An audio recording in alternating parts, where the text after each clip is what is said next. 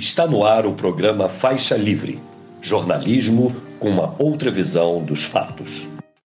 Olá, bom dia. Bom dia a você que está conosco nesta terça-feira, 8 de agosto do ano de 2023, em mais uma edição do programa Faixa Livre.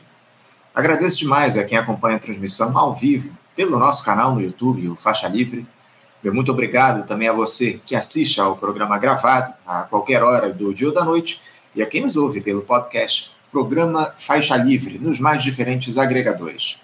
O Faixa Livre é uma produção da jornalista Cláudia de Abreu, auxiliada por Isaac de Assis e pela jornalista Ana Gouveia.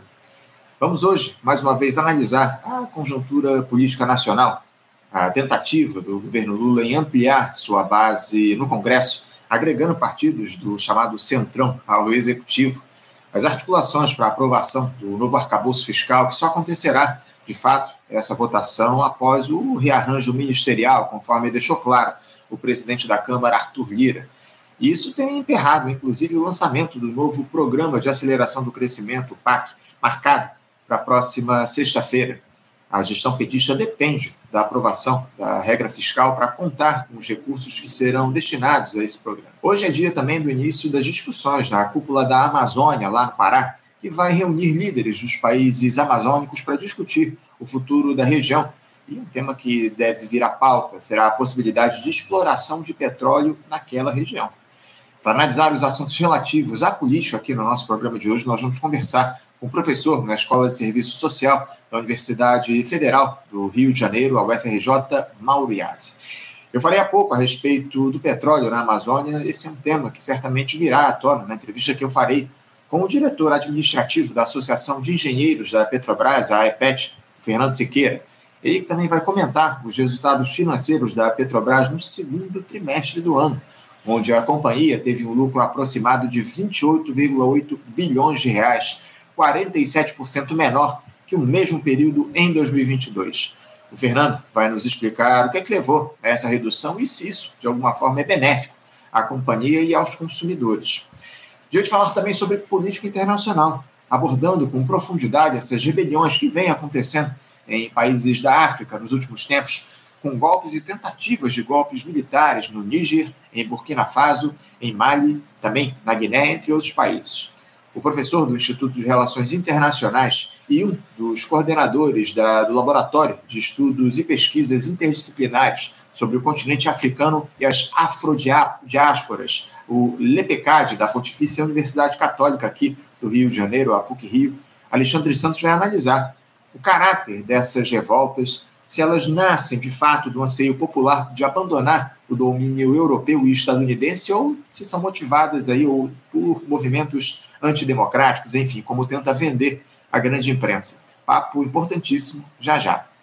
A conclusão da edição de hoje será com um papo com o vice-presidente do Sindicato Nacional dos Auditores Fiscais da Receita Federal do Brasil, o Sindifisco Nacional Tiago Barbosa, tratando da sanção pelo presidente Lula naquela lei que institui o Estatuto Nacional de Simplificação de Obrigações Tributárias Acessórias. O texto tem como objetivo facilitar o cumprimento de ações tributárias e desburocratizar processos de comunicação das empresas com o fisco e ele contou aí com alguns vetos do presidente Lula. Nós vamos nos debruçar sobre a importância dessa legislação e a qualidade desses vetos impostos pelo chefe do executivo. É daqui a pouquinho.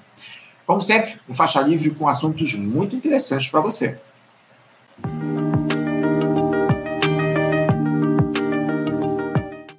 Bom, gente, eu saúdo aqui do outro lado da tela o nosso primeiro entrevistado na edição de hoje. Eu me refiro ao professor na Escola de Serviço Social da Universidade Federal aqui do Rio de Janeiro, a UFRJ, Mauriase. Professor Mauriase, bom dia.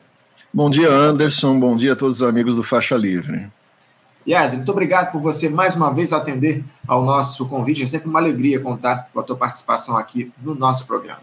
Yasi, o governo Lula ele segue aí aprofundando essa estratégia do toma lá da cá com o Centrão, cada vez mais integrado ao executivo, com cargos em ministérios, benesses e tudo que há de pior nesse quadro de rebaixamento da política, com pequenos, mas também importantes avanços após quatro anos de desastre que o país enfrentou.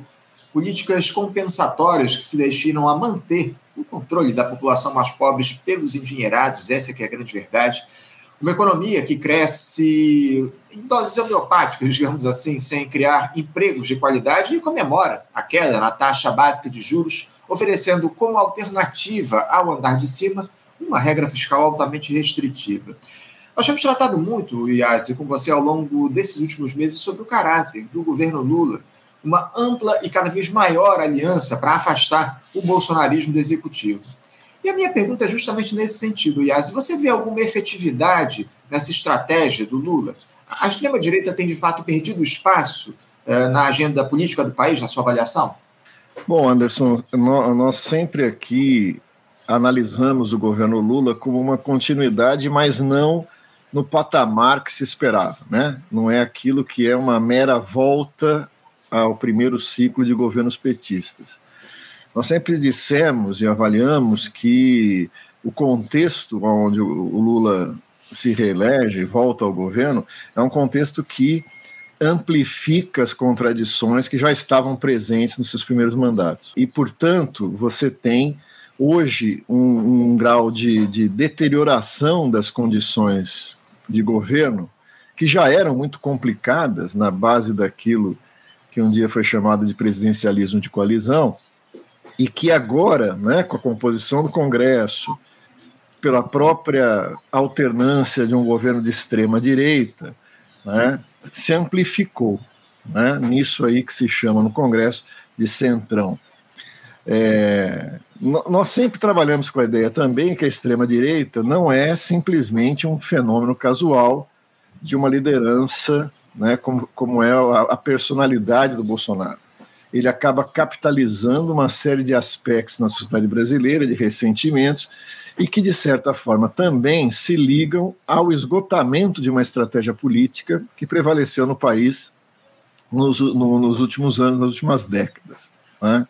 Isso nos aparece, isso nos aparece pelo simples é, ataque à figura do Bolsonaro ou do núcleo central do bolsonarismo. Está ali presente na sociedade e não é algo que desapareça com simplesmente as medidas que estão sendo tomadas, sejam elas judiciais, policiais ou políticas. Eu acho que tem um elemento aí perverso de alimentar ah, perigosamente a extrema-direita como alternativa, que é a insistência numa forma de governabilidade que acaba é, sendo extremamente perversa para, para os de baixo, para a classe trabalhadora. Veja bem, é suficiente e, de certa forma, eficaz para garantir o governo, mas acaba pagando-se um preço muito grande no sentido do que deve ser o país, no sentido do quais são as ações que o país é, precisaria tomar para atacar nas bases as desigualdades, as injustiças sociais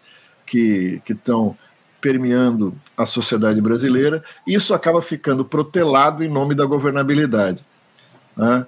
É, a gente não pode chamar de bolsonarismo, porque daria uma homogeneidade, uma coerência, algo que não tem, dessa, desse looping parlamentar né, que forma aí o centrão.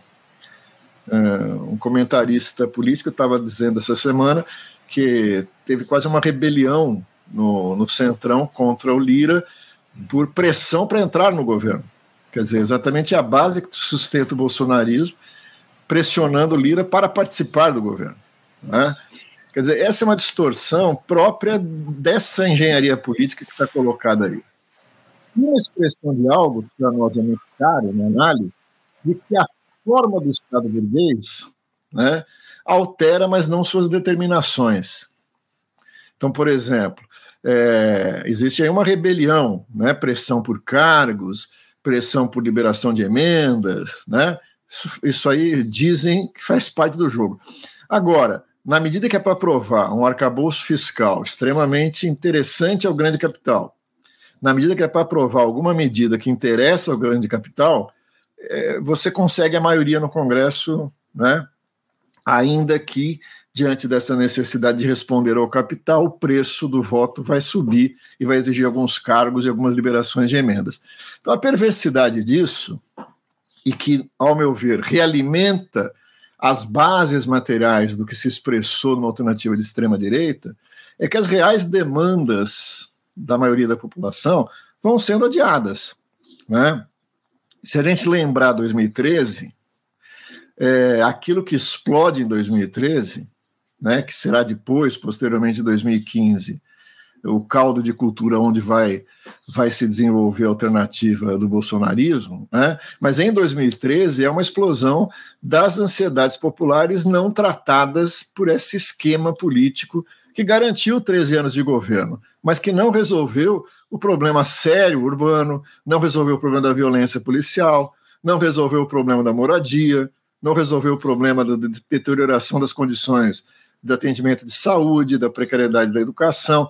Quer dizer, aquilo que está na base, que não é respondido por esse acordo que sustenta o governo, é que acaba sendo o caldo de cultura onde a extrema-direita consegue apoiar a sua ação política. Oh, e você falou a respeito justamente dessa questão relativa ao preço que o povo brasileiro tem a pagar, o que o país tem a pagar por conta das escolhas que foram feitas para isolar o bolsonarismo. A pergunta que fica é a seguinte, o Yazi, esse preço ele tem aumentado cada vez mais ao longo dos últimos anos, né? É o que a gente tem observado. Até quando a gente vai ficar, é, é, é vai ficar com essa dívida na mão, Yazi? Até quando o brasileiro vai ter de pagar todo esse preço que está colocado aí ao longo dos últimos anos? Então, é, veja bem, nós temos hoje um, um erro, né? Um erro que a gente tem combatido durante muito tempo, que é exatamente pela urgência da conjuntura, nós temos perdido o horizonte de grandes debates. Né? Já, já conversamos muito, eu e você, sobre isso, conversamos bastante com Paulo Passarinho em outras oportunidades. Eu acho que isso são, esses elementos que emergem estouram na conjuntura, são derivados de um erro estratégico. Né? Existe um limite da estratégia que predominou é, no Brasil nos últimos anos, que é a estratégia democrática popular, que se sustenta em cima de algumas crenças que a própria realização dessa estratégia colocou é, peremptoriamente em dúvida. Não é?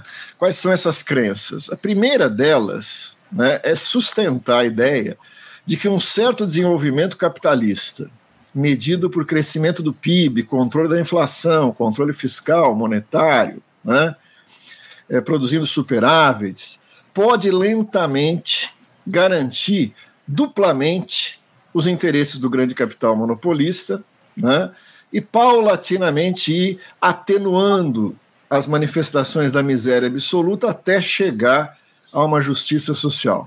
É, acho que essa primeira premissa se demonstrou equivocada, por uma série de motivos que nós conhecemos, que não cabe aqui aprofundar. Mas o principal delas é que o crescimento do capital gera mais concentração de renda, gera mais expropriação, principalmente nas condições de um capitalismo dependente como é o nosso. A segunda premissa equivocada dessa estratégia é uma desconsideração do caráter do Estado. Né? A crença de que o Estado, né, dirigido por forças democráticas ou populares, né, pode produzir uma correlação de forças que pode, se, pode deslocar a função do Estado para um, para, uma, para um vetor progressista, para um vetor de desenvolvimento, para um vetor popular. Não é?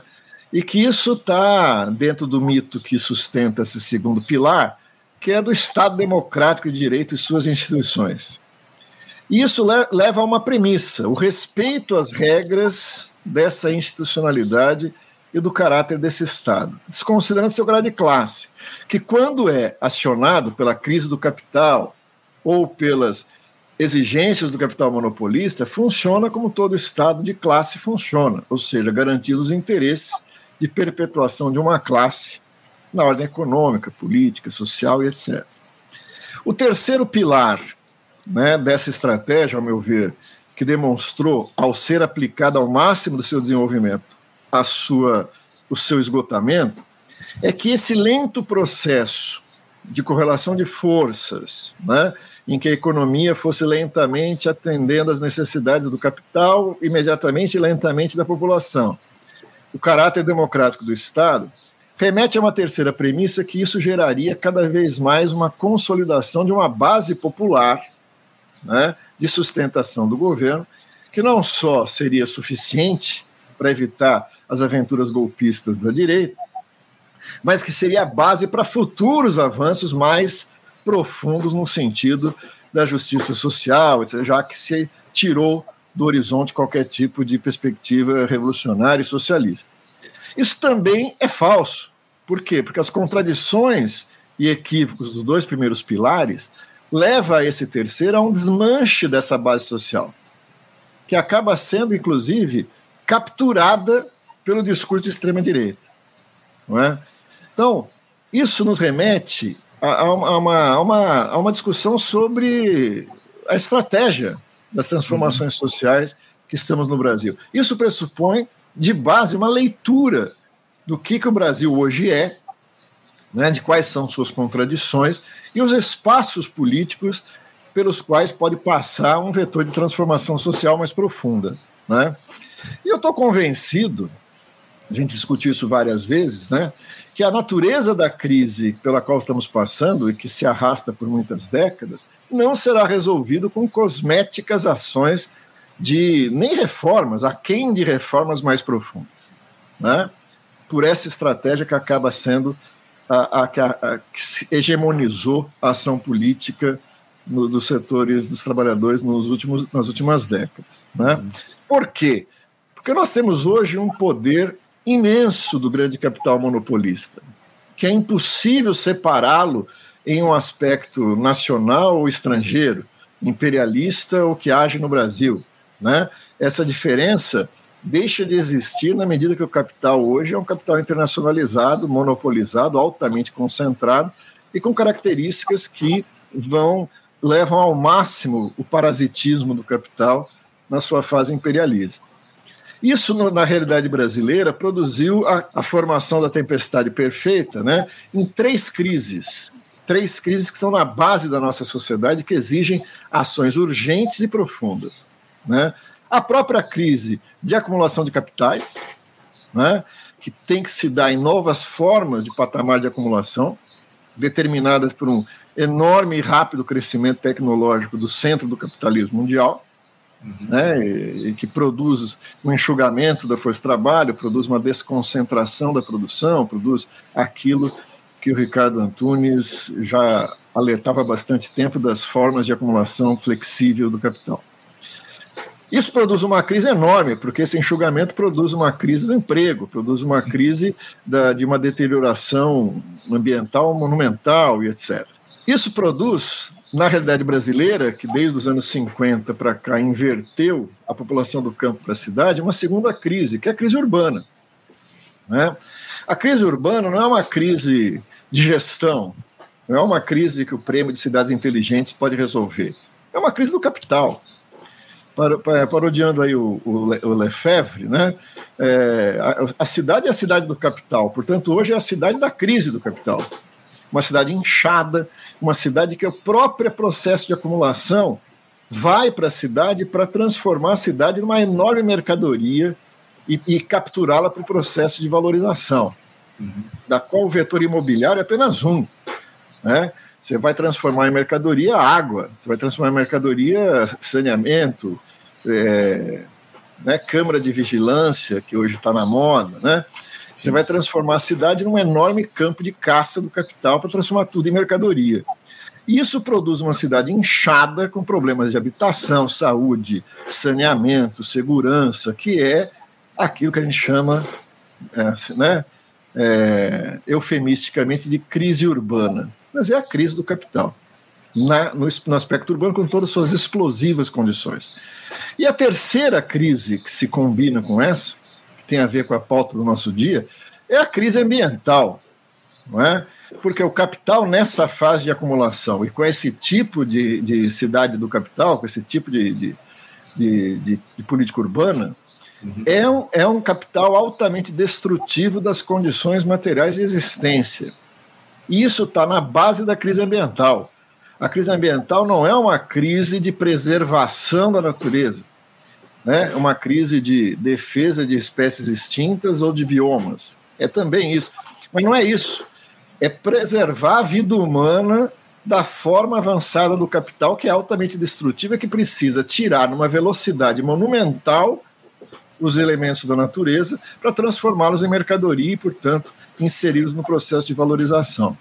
Ora, por trás de cada uma dessas crises, né, tanto na crise de desenvolvimento do capital, que chega ao ponto, inclusive, de capitalizar a agricultura. Né? Hoje nós não temos uma agricultura no Brasil que não seja a agricultura do grande capital monopolista no campo. Todas essas crises têm por trás grandes grupos monopolistas. E, portanto, a aliança de governabilidade com esses grupos não ataca as raízes dessa crise. Uhum. E, portanto, a gente fica num impasse que leva sempre o adiar das nossas perspectivas, que eu acredito que carece de uma análise mais profunda e de forças políticas capazes de é, personalizar esse projeto de país contra o projeto do grande capital e dos seus aliados do campo reformista. É, é, o, é o grande desafio que está colocado para a esquerda nesse momento. Yazi, uh, eu queria mudar um pouquinho de assunto para a gente falar um pouco a respeito dessa declaração aí do governador de Minas Gerais, lá, o Romeu Zema, atacando o norte e o nordeste, dizendo que esses estados dessas regiões são vaquinhas que produzem pouco, defendendo o maior protagonismo econômico e político dos estados do sul e do sudeste. Isso aí, evidentemente, aponta um caráter de preconceito regional, de xenofobia mesmo, mas também aponta, o Yas, é soberba né, de quem reside nessas regiões mais ricas do país, porque esse posicionamento explicitado pelo Romeu Zema não se dá de maneira isolada. Aliás, a declaração dele evidencia, além de tudo, um exagerado desconhecimento, porque parte do. O, é, aliás, um desconhecimento por parte dele, porque é, mais de duas centenas de municípios do estado dele, Minas Gerais, Oiase, fazem parte do semiárido brasileiro e têm acesso, inclusive, a uma série de benefícios na obtenção de recursos e financiamentos com juros mais baixos. Yazi, eh, na tua avaliação, por que toda essa arrogância contra uma parcela da população do país por parte de um político que já deixou bem claro que tem interesse em se tornar presidente da República? Isso aí seria preconceito misturado com burrice nesse caso? É, a gente precisa tomar todo, todo cuidado para não repetir um equívoco que tivemos diante do Bolsonaro, né? Aquilo que aparecia como folclore, bobagem, etc. Tal, muitas vezes eram elementos de uma estratégia de captura do senso comum, de uma base de apoio para viabilizar a alternativa da extrema-direita, e eu acho que é isso que está colocado. O Zema, hoje, assim como o Tarcísio em São Paulo, né, é, estão dentro de um campo de disputa de quem vai pegar o espólio do bolsonarismo, uma vez que parece claro que o próprio Bolsonaro é uma carta que não poderá fazer isso a não ser rebaixando sua patente, né? Ele vai deixar de ser o capitão da extrema direita para ser o cabo eleitoral da extrema direita. Então essa essa essa realidade impõe uma disputa entre esses atores. Então no mesmo nível dessa bobagem, eu quero falar um pouco da substância dela daqui a pouco, mas assim, no mesmo nível dessa bobagem de captura, né, do preconceito contra o Nordeste, que foi um vetor do bolsonarismo, né? Tem um elemento eleitoral, ele sabe que que precisa assim, é uma estratégia que eu acho que tem erros, né?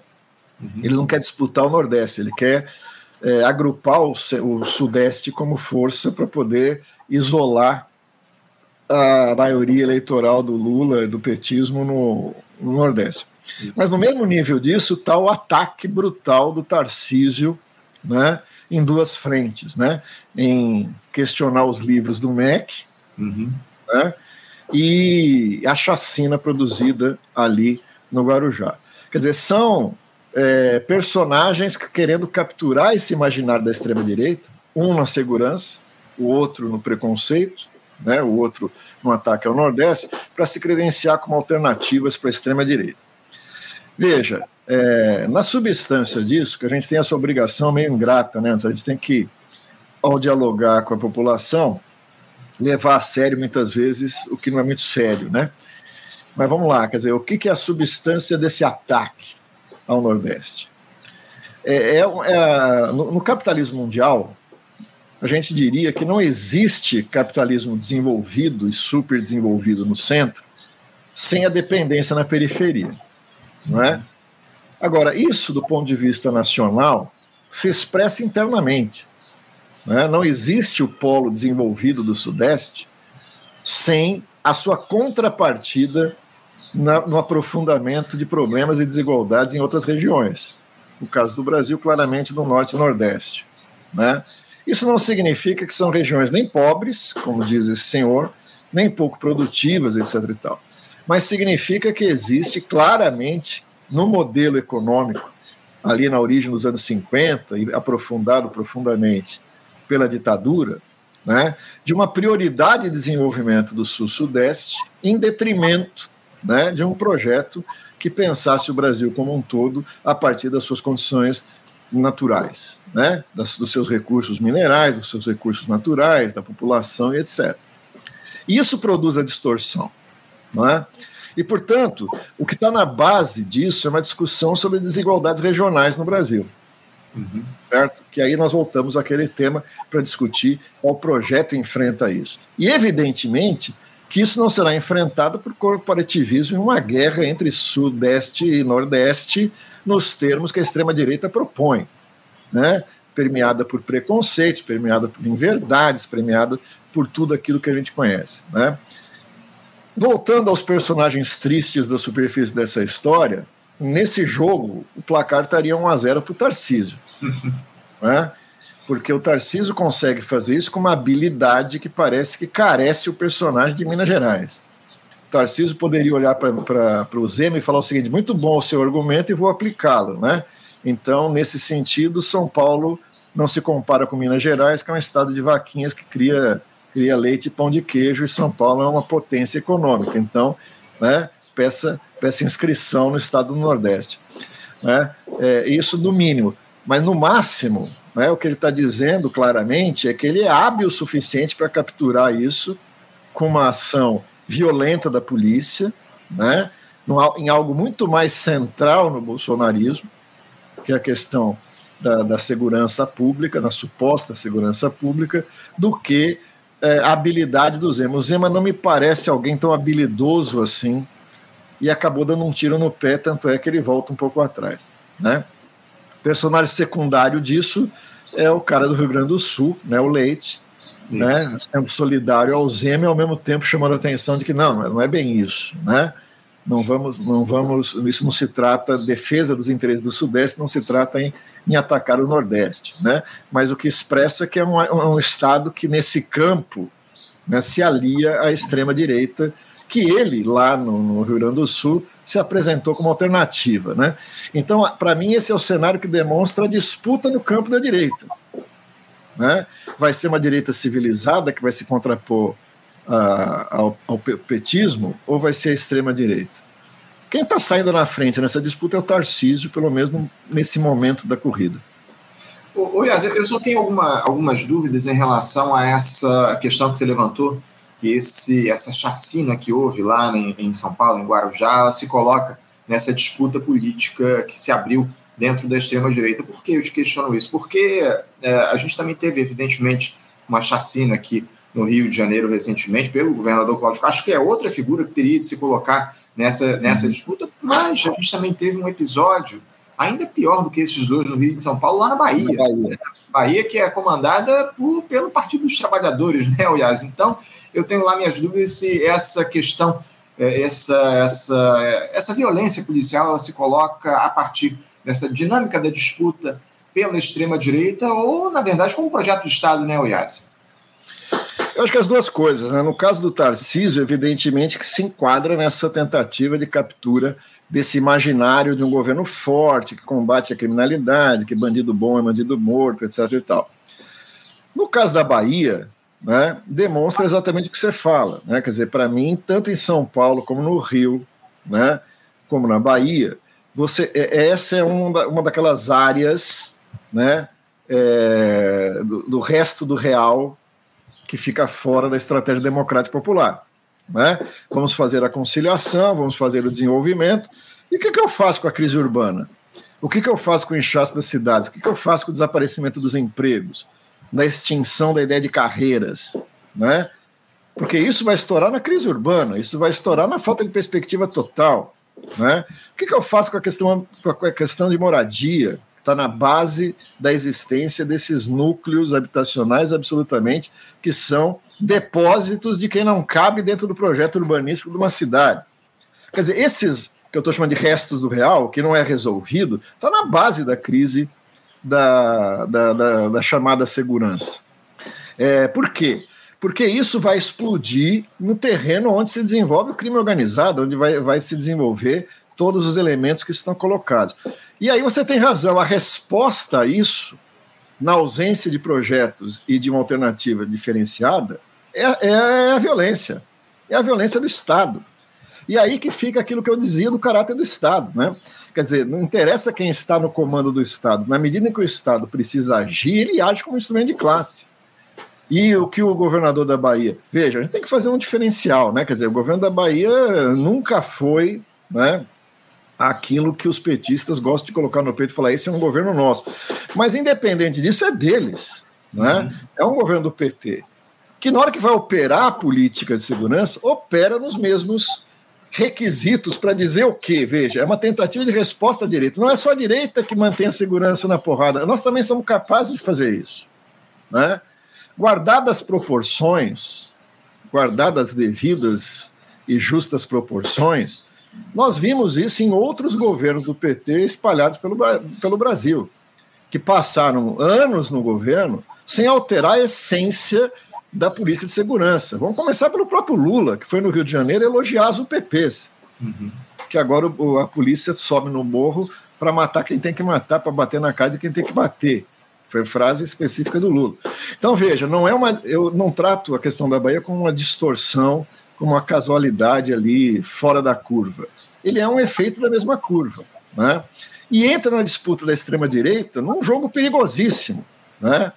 eu vou pegar de volta a minha base social que está sendo perdida por um discurso autoritário de segurança. Então, o que, que eu vou fazer? Um discurso autoritário de segurança para recuperar essa base de classe média assustada com o crescimento da criminalidade. Enquanto eu realimento as bases econômicas, sociais e políticas que alimentam e geram o problema que eu não estou combatendo, eu estou simplesmente enfrentando e gerando na outra ponta uh, o crescimento do encarceramento, né? a, a, uma política de genocídio com a população negra e jovem das periferias. Interessantemente, você lembrou bem, faz parte do mesmo problema, ainda que com vetores diferentes no espectro político.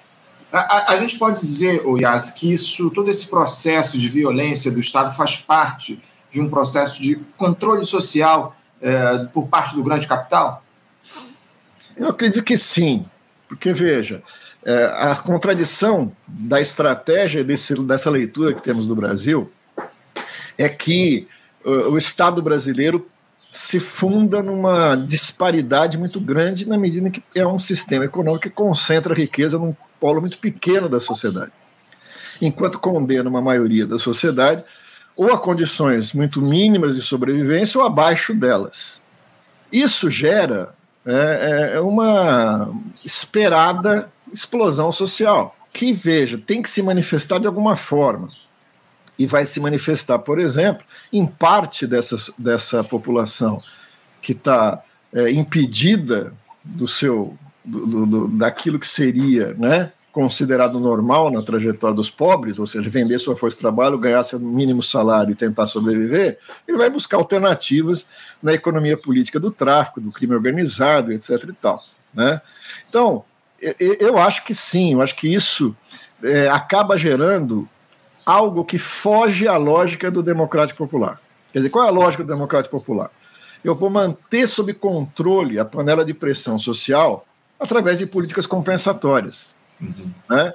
E aí vai ter uma série de políticas compensatórias que você pode pensar. Agora, para essa base que resta, que sobra, ela não é controlável pelas políticas sociais compensatórias. Você chegar para um soldado do tráfico oferecer uma cesta básica, oferecer um cartão do Bolsa Família, oferecer a possibilidade dele fazer um curso superior para depois ficar desempregado, é, no imediato o tráfico oferece mais, né? O tráfico oferece um plano de carreira, oferece salários mais compensadores, né? Uma vida curta, mas bem vivida. Isso é imbatível, né? Então, como é que eu posso manter sob controle esse resto que não pode ser atingido ou controlável pela, pelas políticas compensatórias? Aí entra a polícia. Uhum. Aí entra a polícia. E veja, é, o extermínio não é, como as pessoas costumam pensar, um desvio de conduta de pessoas dentro da corporação. Isso é mais uma forma de vitimizar vítimas. Uhum. Né? Por quê? Porque você tem a lógica de que você tem uma pressão muito grande sobre o crime organizado, isso vai gerar encarceramento. O Brasil já é o terceiro país em número de presos no mundo. Você não tem como fazer isso e ficar jogando gente para o sistema prisional. Não tem como. Se você pegar essa base social que tem que ser controlada, ela não será controlada simplesmente encarcerando. Né? Ainda que pode ser um bom negócio se você entrar na lógica da privatização do sistema prisional. Né? Tudo bem, parte dela vai ser contida pelo prisionamento, mas é impossível de conter e manter sob controle a não ser pelo extermínio. Uhum. Não é? É? Um dado que essa semana emergiu na situação de, de Guarujá é que os policiais militares entravam nas casas perguntando quem tinha ficha, quem tinha passagem pela polícia. E matavam. É, veja, o que, é isso? É extermínio. Isso é essa parte da população. Olha o discurso da extrema-direita. Não adianta prender porque o sistema judicial solta. Tá, então o que, que eu faço para controlar isso? Mato. Não é? Agora, a conexão disso com o grande capital, a gente vai falar, eles vão ficar ofendidos, né? Imagina, que é isso, grande capital? É pessoas que estão agora no country club, estão né, nas melhores mesas da nossa sociedade, estão tomando um uísque 12 anos, né? Então, é, não estou matando ninguém. Né? Quer dizer, a conexão não é imediata. Você não tem, como em outras épocas no Brasil, grupos econômicos organizando grupos de extermínio, né? como foi na época da ditadura. Mas você tem uma conexão da lógica do grande capital, que é aquela que a gente estava tentando traçar. Quer dizer, as condições de acumulação do capital pressupõem uma ordem, pressupõem ordem, pressupõem segurança. Por quê? As pessoas precisam sair de casa, consumir, comprar mercadoria, isso valorizar o capital, não é? E a, economia política do tráfico, do crime organizado, passa por fora disso, como a gente viu agora no Gato Net, né? Que eu, não vamos discutir isso aqui, depois a gente pode conversar, né? Me parece um subterfúgio para desviar dos mandantes do crime e falar que os executores são os próprios mandantes, mas depois a gente pode falar isso. Mas o gatunete, o controle das milícias sobre as regiões, de certa forma, do ponto de vista do caimiano, são, são anomias do capital. É uma economia política que acumula e valoriza o capital por fora da sociedade mercantil e do mercado. Então, o controle do capital sobre o crime organizado é, de certa maneira, também uma disputa de mercado. Está certo. Yazi, eu, eu queria aprofundar um pouco a análise agora dentro do nosso campo político. É, como é que você avalia essas disputas que se abrem dentro da esquerda? Yazi, você vê a esquerda sendo capaz de resolver as suas próprias diferenças, solucionar as suas disputas internas? Até que ponto os interesses políticos pessoais têm se colocado à frente do interesse coletivo, de unidade pela luta de classe, Yazi? Olha, é, o, o, Marx, numa passagem lá do Capital, quando ele está tratando da questão da lei do valor, ele fala assim: ó, entender né, as determinações da, da economia política e da sua crítica não, não se coloca fora dela. Né? Dizer, a, a, imagem que ele cria é boa, né? Quer dizer, o, o, engenheiro não sobrevive a um desmoronamento do prédio sobre a sua cabeça porque conhece as leis da construção civil nem a lei da gravidade. Né? De certa forma, isso se aplica à esquerda é natural e esperado, ainda que trágico. Porque a, a esquerda, como expressão da classe trabalhadora, ou pelo menos aqueles que pretendem sê-lo, está sujeita à, à forma de existência da sua classe. E nós estamos, no meu juízo, numa profunda derrota. O que, que isso produz na classe trabalhadora? Uma profunda serialização, fragmentação, uma sensação de impotência. Isso contamina a esquerda. Né? É, respondendo rapidamente a sua pergunta, a esquerda está em condições de enfrentar esse desafio? Rapidamente eu responderia que não. Uhum. Né? Ela sofre pela captura do imaginário da esquerda por uma força política aquém do reformismo, né, que impõe aí os termos de uma conciliação de classe, sofre uma profunda, um profundo ataque político, ideológico da extrema-direita, e sofre com as condições de existência de uma classe que foi derrotada e recuou nos seus patamares organizativos, nos seus patamares de consciência, etc. seria pouco provável que isso não incidisse sobre a esquerda. E como é que isso se manifesta na esquerda?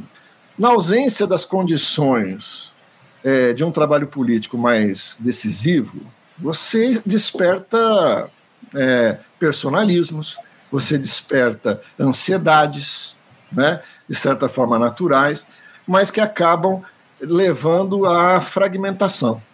Quer dizer, isso não é um fenômeno novo, né? se a gente pensar a história do movimento comunista internacional, se a gente pensar a história da esquerda brasileira, era uma, uma história de divergências, de rachas, etc. E tal. Mas como a história não se repete, a não ser como farsa, a atual crise da esquerda é uma crise que se fundamenta muito pouco em projetos. Quer dizer, é natural que uma, que uma situação dessa, de defensiva, de derrota, né, coloque em dúvida os caminhos, as estratégias, as vias, as formulações sobre o Brasil, e que geram discussões muito ricas, de qualidade, é, perspectivas diferentes de entender o Brasil, de compreender a classe, dos caminhos práticos de organização para enfrentar os desafios do real. Quando isso não está presente, o que ocupa o espaço disso é uma disputa despolitizada, é uma disputa que acaba é, indo para o varejo de pequenas divergências sem conseguir aglutinar isso em projetos políticos mais consistentes no grande campo e no pequeno campo. Quer dizer, no grande campo, por exemplo, volto àquilo. A nossa divergência com o ciclo petista de governo não é uma divergência pessoal, não é uma divergência subjetiva. É uma divergência de leitura do país e, portanto, derivada daí de uma compreensão de uma estratégia que fracassou. Quer dizer, colocado nesses termos, né, é, uma discussão que pode ajudar a esquerda a buscar caminhos. Colocado na perspectiva de o Lula é mal, é, o antipetismo, a gente se rebaixa ao nível da crítica que a extrema-direita usa bem, né? e que não pode ser o nosso campo de construção política. Infelizmente, nós estamos no momento onde o personalismo, as próprias armas da extrema-direita, como redes sociais, como fake news, etc. e tal, ocupam espaço da justa discussão política que deveria ter no âmbito da esquerda. Uhum. Outro aspecto é o aspecto de valores, né? É o aspecto de como se fazer essa disputa. E acho que aí você tem uma perversidade muito grande na esquerda. É, na medida em que você não tem nem capacidade, nem força, nem consistência para enfrentar o inimigo de classe, você acaba voltando tudo isso para os seus aliados, né? para os seus antigos companheiros. Você acaba tendo uma prioridade da luta interna, encontrando inimigos debaixo da cama, dentro do armário, etc. Tal, e joga toda essa energia que não pode se dirigir contra o inimigo de classe para aqueles que anteriormente eram seus aliados. Né? Isso é muito ruim. O Valério Arcari tinha uma piadinha, se você me permite uma, uma anedota. Na... Vontade.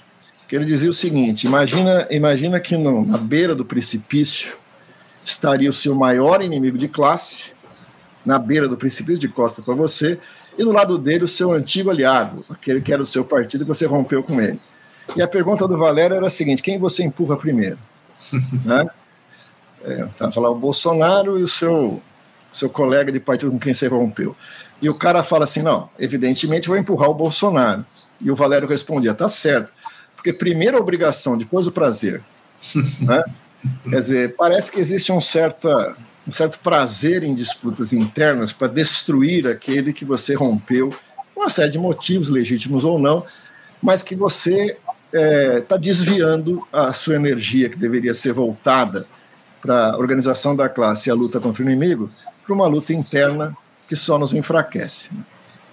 Professor Mauro Iazzi, muito obrigado pela sua participação conosco aqui no dia de hoje. Agradeço demais, mais, mais uma vez, você ter aceitado ao nosso convite para participar do Faixa Livre de hoje. Desejo um ótimo dia de trabalho para você e deixo um abraço forte.